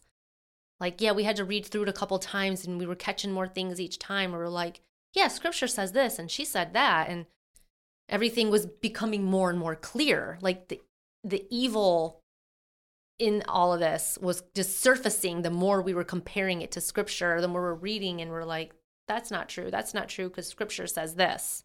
Yeah. No, it was definitely she wasn't great. Um, but the last woman here, so just kind of keep this thing going. Um, the last one to talk about, her name was Nicole. Um, and she is Reverend Dr. Nicole Martin. Um, and she's the one that we talked about earlier who had gotten this thing started talking about microaggressions. Yeah.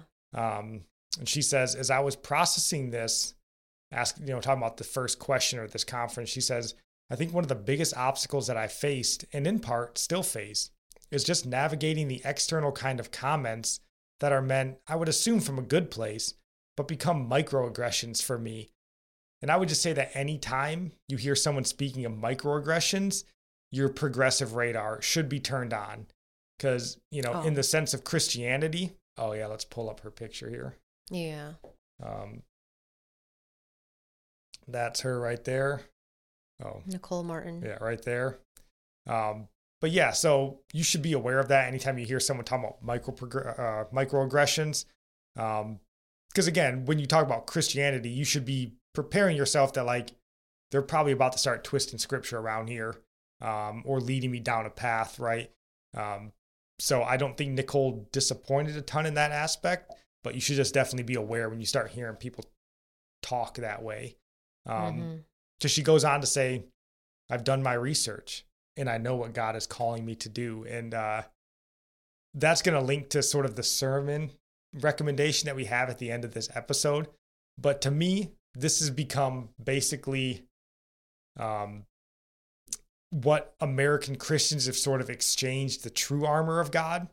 They've exchanged that for this, right? It's what God's calling me to do. Like this has Mm. become their shield, right? Yeah. You can't tell me what I'm doing wrong. God told me to do it. God's calling me. And they talk about God's calling constantly in this. You know, you can't Mhm. argue against God's calling, right? Who are you to say when God called them to do something? Though you can't verify it in any way either. Um, and there's never been a person that's worked in any sort of ministry at any level that didn't say, God called me here. Yeah, that whole calling thing. I didn't know if you had this in the notes. It just came to me, so I had to look up in my notes No. on my phone. So she says something in line with these this calling, and she says, um, for me, that was like that maybe God um, called me not in spite of my gender, but because I'm a woman and because I have qualities and characteristics that actually contribute to the kingdom of God. And I'm thinking, like, being a wife and a mother to your children, like, those are the characteristics that you have because you're a woman. And you're trying to say you have these qualities and characteristics um, that only per- per- pertain to women in the ministry, but those same qualities also apply to men in ministry. Like when it comes to the church ministry, you're not you don't really have different qualities. Well, but that's what they're all they all would say on this panel like me being a woman, especially Nicole being a woman of color, she's inherently has a complete different set of skills and worldview that is super important to the body of Christ that a, a white male or whoever couldn't possibly bring to the table. But yeah, Nicole, so she she earned her doctorate um, from this place called Gordon Conwell. She earned a doctorate in uh or yeah, in ministry and it says that her emphasis was in African American redemptive literature, which whatever that is. Um but hmm. you can guess it has a heavy dose of race-based study. So you can read down oh, here, and some of the stuff that they have to read through is leading a healthy multi ethnic church, seven common challenges to overcome, divided by faith, evangelical religion, and the problem of race in America. Oh my goodness. So she got a heavy dose of race. Um, but with her, I think you can still definitely see that progressive Christianity point three and four again um, taking root here with her. And um, yeah, so if you want to just talk about the first obstacle, I guess, or the second obstacle, I guess oh, she talked about the yeah. big obstacle. This one really bugged me. So yeah, so she says uh, people would ask her uh, when she was going to stop her ministry job so she could take care of her children, and I thought, um, it's weird to call people's concerns obstacles. Like this is what I was talking about earlier. Like these are just people who who know her. These aren't just random people in church talking to her. These are probably close friends and maybe family who are just wondering, well, how are you going to take care of your family if you're diving into seminary? You know, that's going to take up a lot of your time. So, yeah, when my mom told me to stop jumping off the roof, it was a huge obstacle to me being a daredevil. Yeah, I just don't like dare her. how they talk about people who are really concerned about them and their family because they probably know their kids and their husband as well and they are concerned someone who loves you is going to bring that up it's going to well, be uncomfortable she even says up here she says um that the comments that they said i would assume were from a good place but they were still microaggressions. Like, like how hurtful is that? The people so listening to this who were the ones who were concerned and hearing how she's talking about them now. And like I don't know what how her kids are. Like she goes on to say um she said each of those comments touched on an insecurity she had, and she would overcome them by reminding herself that she is enough for ministry. Her children are uh, discipled and, and they are okay. And she says, Yes, I make mistakes, but God made my children for ministry just like He made me for ministry. And they grow from me being obedient in my calling. Like, and I'm just thinking, your calling is first to be raising your kids. And I'm thinking, like, then, okay, based on that statement, your children are going to grow because you're being obedient in your calling to be the what does she do?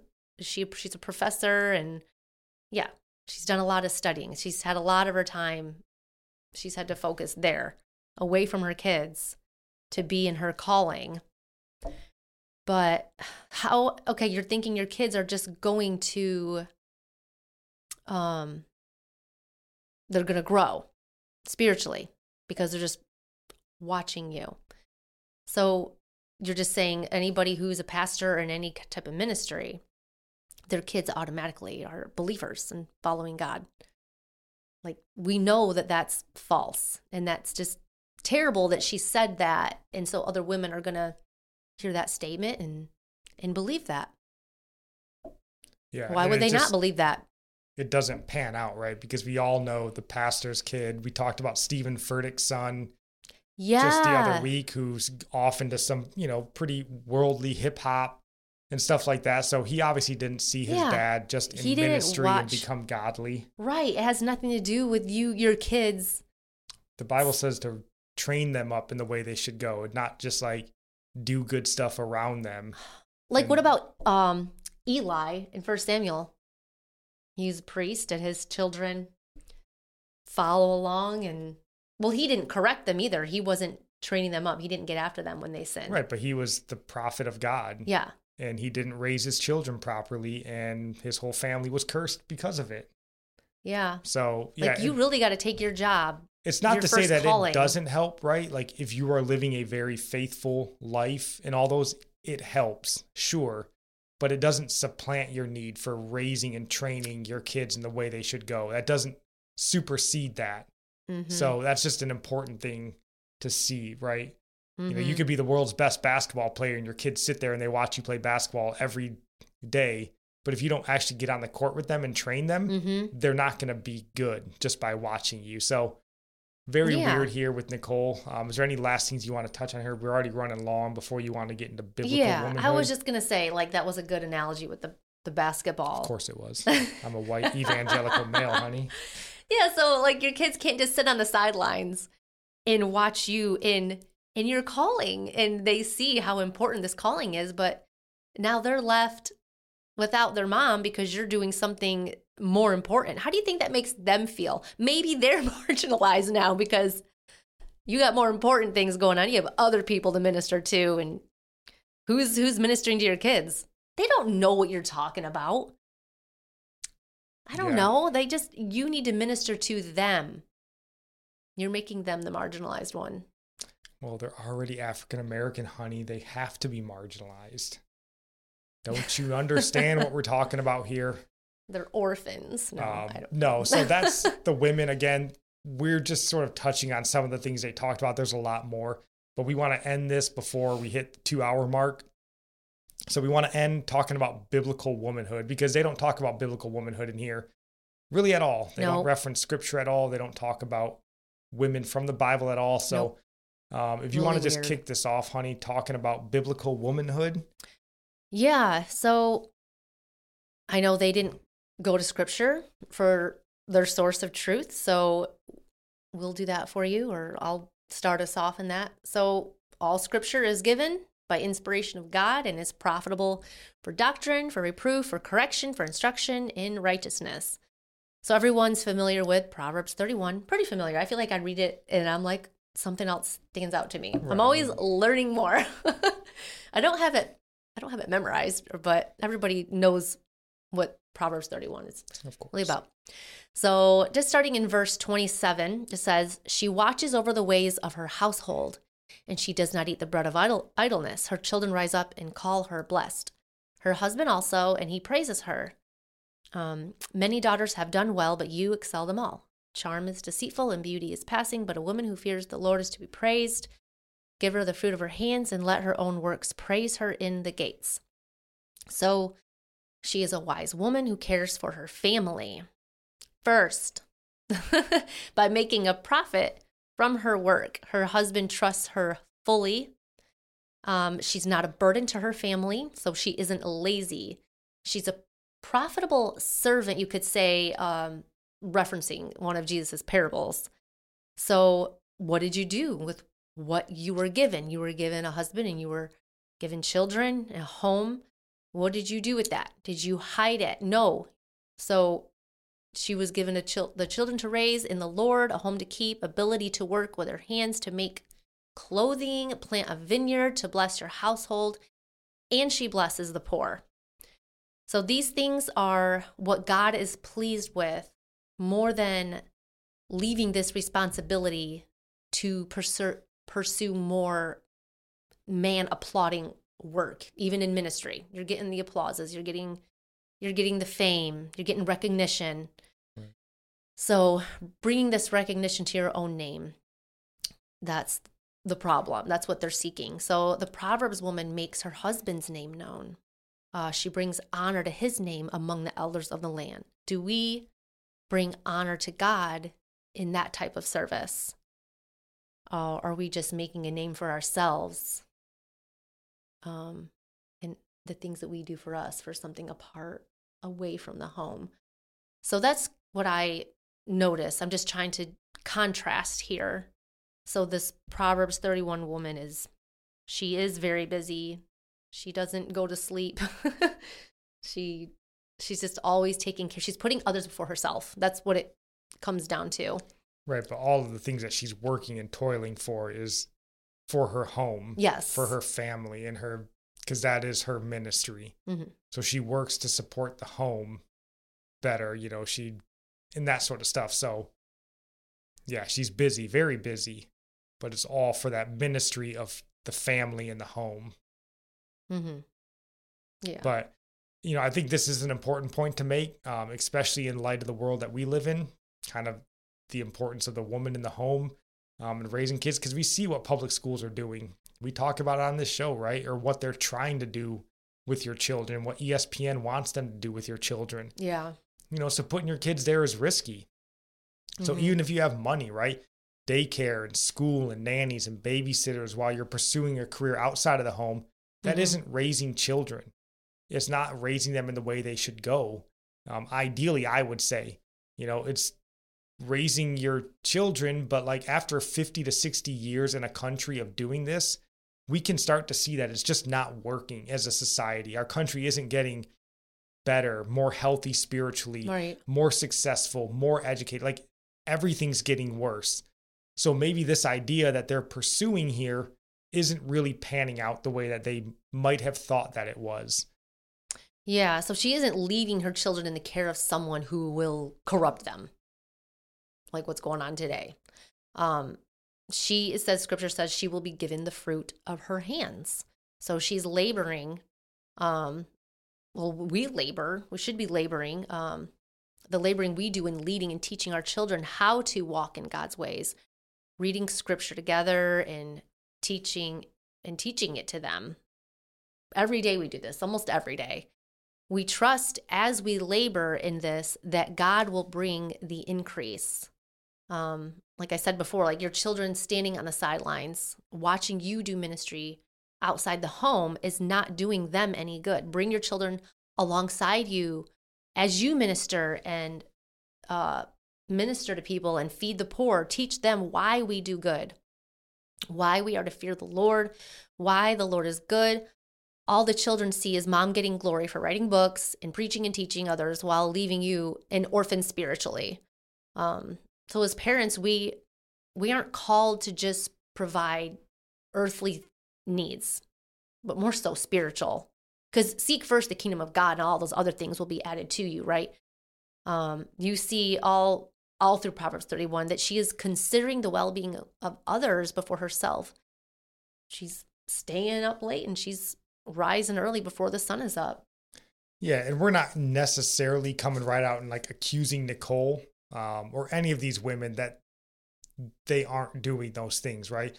We don't know their family necessarily. We don't know their life. Um, but we all see the children of the rich and successful. Yeah, yeah. The children of pastors, or, you know, those that are more like celebrities than pastors. You know, so we can speculate. We caution them because they're saying things as if it's fact. Right. And And we we, know it's caution not. them because we're all human. We only have so much time in the day. And kids take an immense amount of time. So if you're giving that time away somewhere else, it means you have less of it for them. So we're speculating as a word of caution, basically. Mhm. So I just want to make that point. But But these four women would say that this Proverbs 31 woman is subjugated and oppressed. Scripture tells us that she is wise and she's blessed. It tells us she willingly works with her hands. There's nothing in here that suggests her husband is forcing her to do any of these things. Joyce thinks it's an unsafe environment for her, probably. I don't know. Probably. Yeah. So the next verses I'm going to talk about just in my Bible app. It says, like right above it says the qualities of a sound church. And that really jumped out to me just seeing the description of that. But there's instruction in there for men as well, but just focusing on the women here. Titus 2, starting in verse 3, uh, says, The older women likewise, that they be reverent in behavior, not slanderers, not given uh, too much wine, teachers of good things, that they admonish the young women to love their husbands, to love their, chil- their children, to be discreet, chaste, uh, homemakers, good, obedient to their own husbands, um, that the word of God may not be blasphemed. In verse 15 says, Speak these things, exhort and rebuke with all authority, let no one despise you. And we know that these four women, just from what we've read, despise these kinds of teachings and those who are teaching these things. It certainly seemed that way. Definitely seemed that way. Yeah. But- And There's other verses if you want to read through these as well, or I can read this one. Um, it yeah, says go ahead. another verse that they may despise depending on what they what we've read from them. First Corinthians eleven three. Um, the head of every man is Christ. The head of woman is man, and the head of Christ is God. Um, verse 8 and 9 says, For man did not come from woman, but woman from man. Neither was man created for woman, but woman for man. Um, Yeah. So don't worry. The Bible does not teach husbands to subjugate their wives. Ephesians 5 22 verses through 25 says, Wives, submit to your husbands as to the Lord, for the husband is the head of the wife, as Christ is the head of the church, his body, of which he is the Savior. Now, as the church submits to Christ, so also wives should submit to their husbands in everything. Husbands, love your wives, just as Christ loved the church and gave himself up for her. Notice this letter is to believers, assuming husbands are submitting to Christ. This is a sound church. This isn't just instruction. This is instruction to have a sound church. Submission, order in this submission. The wives are not to disobey their husbands because that is equivalent to disobeying Jesus. We love Jesus by how by how we treat the church and stay in this proper order of authority that God put in place. It's not it's not an option. And this is the crazy thing with the loophole that she mentioned. This is spiritual authority here. And she's saying, "Oh, there's a loophole. You can have spiritual authority over a man." And that is I would just say that's antichrist teaching there.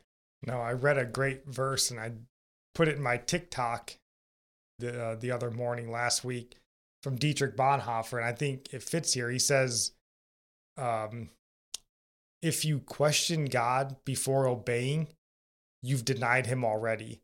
Mm. So if you have this idea of spiritual authority, the Bible, God lays it out the specific way, and you question that before actually obeying it, you're denying God.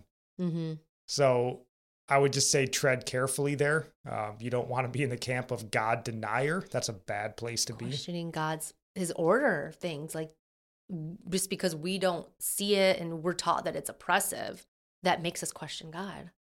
Right. Yeah, And that's what they're trying to get you to do is to question God, question scripture. that's certainly the way it sounds to me here. Yeah. Um, So don't don't you see how marriage is a perfect representation of the gospel here though? The wife gladly and willingly works all her days to be a blessing to her husband and to the children he gave her because of his love for her. Like him loving her first. So now she's willingly, she's working joyfully. He's not making her do it. He's the sole provider, protector, preserver, the, the defender, and all other things that represent Christ at the church. For a wife to say she is equal to her husband is distorting the view of, of the gospel in marriage. So that's pretty serious. Like I when you so. see all these things as an image of the gospel, it really like it puts the fear of God in you because you realize how you've questioned God or how you've tried to go out of his lines, um, out of his order and And it's the same idea you hear everywhere that somehow different equates to one being greater and one being lesser. right. Yeah. But it doesn't. Different is just different, right? God created them male and female. He created them different. He didn't make them lesser, right? He just made them different. And we're constantly being told in this world that somehow different means somebody's greater, somebody's lesser, and they have Mhm. to correct that somehow. And we're seeing this infect Mhm. the church now. God created men and women different. He gave them different roles. One's not greater than the other. He just gave them different roles. No, it's got to be greater. And we need to usurp that and find loopholes to usurp that. So it's definitely dangerous and is it's infecting our church. So do you want to get this last verse out of the way or these last two and then we can wrap this thing up? I just wanted to touch. hours? I know, to just touch on some other verses. I don't need to explain a lot of it, but First Peter three uh, is another one. Your beauty should not come from outward adornment, such as braided hair and the wearing of gold jewelry and fine clothes. Instead, it should be that of your inner self, the unfading beauty of a gentle and quiet spirit, which is of great worth in God's sight. For this is the way uh, the holy women of the past who put their hope in God used to make themselves beautiful. They were submissive to their own husbands, like Sarah, who obeyed Abraham and called him her master. You are her daughters if you do what is right and do not give way to fear. And you ever think that submission is beautiful? And what's funny there- that. we were joking about this because we were reading First Peter with the kids. You know, we look at women in our day and we're like, oh, they're completely immodest. You know, but women back in Peter's day, they were modest. But Peter's writing here going, women in our day are immodest. But back in Sarah's day, they used to be mod. Like it's kind of funny. Like and it's crazy. Like he's saying she was beautiful in her submission, obeying him. And like that was beauty. That was outward. It came from inside of her, the inner, that gentle and quiet well, spirit. but we can't be sure these girls have ever learned of Sarah. They didn't reference her at all. they so, sure didn't. Um, And the last one, I'll just do a Proverbs, uh, Proverbs 1 7 uh, says, Fools despise wisdom and discipline. And the, there's people in this, these four women we're discussing who tried to give them wisdom and discipline. And all these women gave us was examples of them rejecting wisdom and knowledge. They talked about how it was given and they were offended by it and they rejected it. So, according to Proverbs, fools despise it. And yeah, it's dangerous. I don't know. Nobody wants to be a fool. Let's not be not a biblical fool. let's be humble. Yeah. We have to be able to take correction. And anything we're trying to do, I mean, just be careful. You don't have to take on so much. We really got to look out for one another and not be afraid to speak up and offend someone. At the same time, like look at it both ways. Yeah, so that's our take on biblical womanhood. Um, please jump on, let us know what you think. Uh, but as far as this whole conference, I think this conference felt more like a woman in business conference Yeah. than a biblical womanhood conference. Um, Mhm. It was, a, you know, how did you overcome obstacles to achieve success, basically. Nothing about how did you live your life in close fellowship with God. There was none of that in this conference. So it's hard to justify it as a biblical conference. But so why is this important? Why is it worth talking about here on our show? Um, I think it's important because these are the women the world is going to push out to your daughters. Um, they obviously have the platform already. So Mhm. these are the world or the women that the world is going to be telling your daughters that they should aspire to. Mhm. You know, not that old Cuban grandmother like Kat said that was subjugated to the kitchen, though she was apparently sharing her faith, growing her children. Yeah. No, that's subjugation. You know, you don't need to do that, right? So we as believers need to be aware of the devil's devices, which I would say this is, Mhm. and how to speak about it to our children. Because if we don't speak about it, the world's going to speak about it to them. So I think that's why it's important.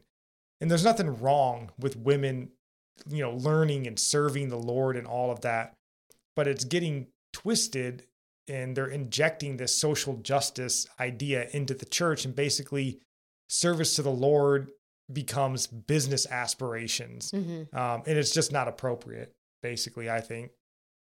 So Yeah. before we get to our sermon recommendation, is there any last words that you have on this topic?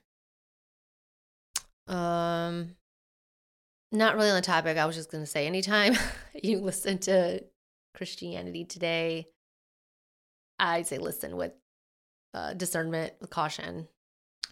Yeah, there's that Um, old quote. I can't remember who said it, but you know, they said every morning I wake up and I read the Bible and the New York Times just so I can see what the other side is doing. I think it's getting to that point now. Like I read the Bible and I read Christianity Today to see what the progressive Christians are up to, kind of a thing. So watch it. Um, and Mhm. yeah, just be cautious with what you're hearing from them. So, lastly, our sermon recommendation here. And we did get some sermon recommendations from our great Facebook group, but we were so busy this week, we didn't even actually have time to listen to them. So, shame on us. We will get to those. Um, so, I didn't want to recommend something that I hadn't personally listened to. Mhm. Um, so, rather than that, we went with just an oldie, but a goodie. It's not that old, actually, but a goodie. Um, Voddie Baucham. So we thought it fit perfectly with this topic here. So um, the sermon is Stop Saying God Told Me. And it's really just snippets taken together of Voddie Baucham sort of correcting this sort of idea.